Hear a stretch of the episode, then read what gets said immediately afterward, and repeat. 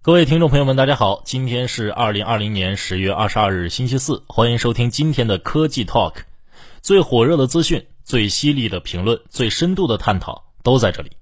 本节目由蜻蜓 FM 独家制作播出，喜欢的朋友可以点击右上角的红心进行收藏。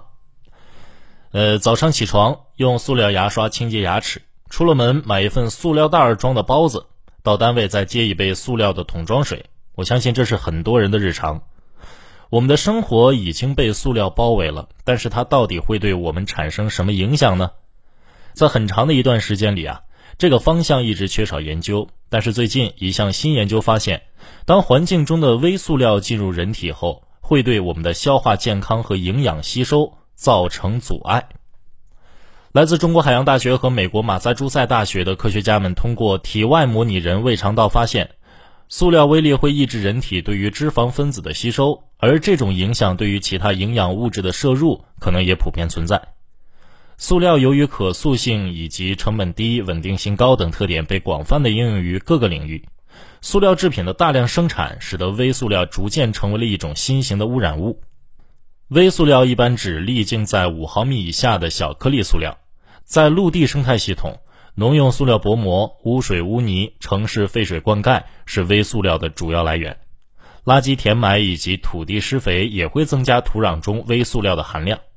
这些微塑料可被植物根部大量吸收，并迁移到供食用的茎叶中，进入食物链。未经处理的塑料还会去到海里，它们在海洋环境中已经无处不在了。各种海洋生物，上至座头鲸，下至低等的浮游生物，都被发现体内含有微塑料。除了水体和陆地，空中也被攻陷了。研究表明，粒径低于一百微米的微塑料可以在大气中悬浮，并易被动物吸入。早期研究指出，每个人平均每周会摄入高达五克的微塑料。在人类粪便中也检测出各种类型的微塑料，证明微塑料会通过食物和饮料进入人体，并在消化道中进行消化。虽然塑料的化学性质非常稳定，但科学家们仍对其潜在的危险保持警惕。在这次新研究中，科学家们用体外消化模型模拟胃肠道，研究了不同类型的微塑料对脂消化的影响。研究涉及 PS、PE、PVC、PET 和 PLGA 五种塑料，结果发现，所有五种类型的微塑料都显著减少了体外胃肠消化系统对脂质的消化。其中，PS 微塑料的影响最大。PS 的中文名是聚苯乙烯。它透光性好，不耐高温，经常用于梳子啊、牙刷啊等等的日常用品，以及像电视、录音机等电子电器的制造。现在还经常被用来制作外卖餐盒的盖子。研究发现，脂肪消解会随 PS 浓度的增加而减小，但和 PS 颗粒的大小没有关系。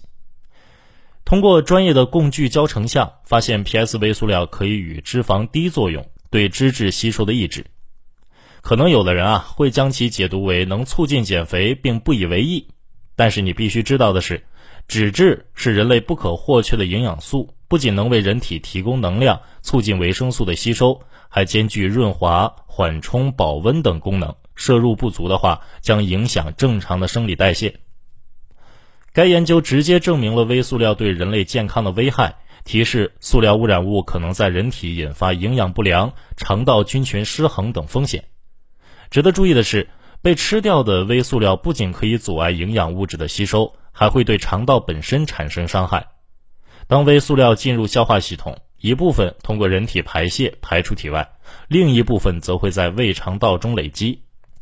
这些不能被消化的塑料颗粒占据肠道空间，不光会导致物理伤害，如内部擦伤、肠道上皮细胞萎缩脱落、肠道穿孔甚至堵塞等等。还会通过多种途径影响我们的肠道菌群组成，改变肠道环境，给人体健康带来未知的影响。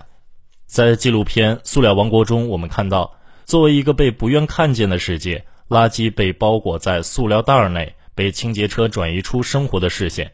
但垃圾并没有消失，或许它只是换成另一种形式存在于我们身边。为了遏制微塑料蔓延，国际社会不约而同展开限塑工作。目前，全球已有六十多个国家和地区出台了限制塑料使用的相关政策或法令。研究生物塑料成本高昂，消除微塑料污染以及回收循环塑料产业急需更多政府支持和科研人员及企业的支持。就像《塑料王国》导演王九良所说，在大是大非面前，我们应该保持清醒和冷静。不管临时的改变带来怎样的阵痛，也必须壮士断腕，这是必须要去做的事情。我们都希望有一个更加美丽、干净的地球家园。好了，以上呢就是本期科技 Talk 的内容，我们下期再见。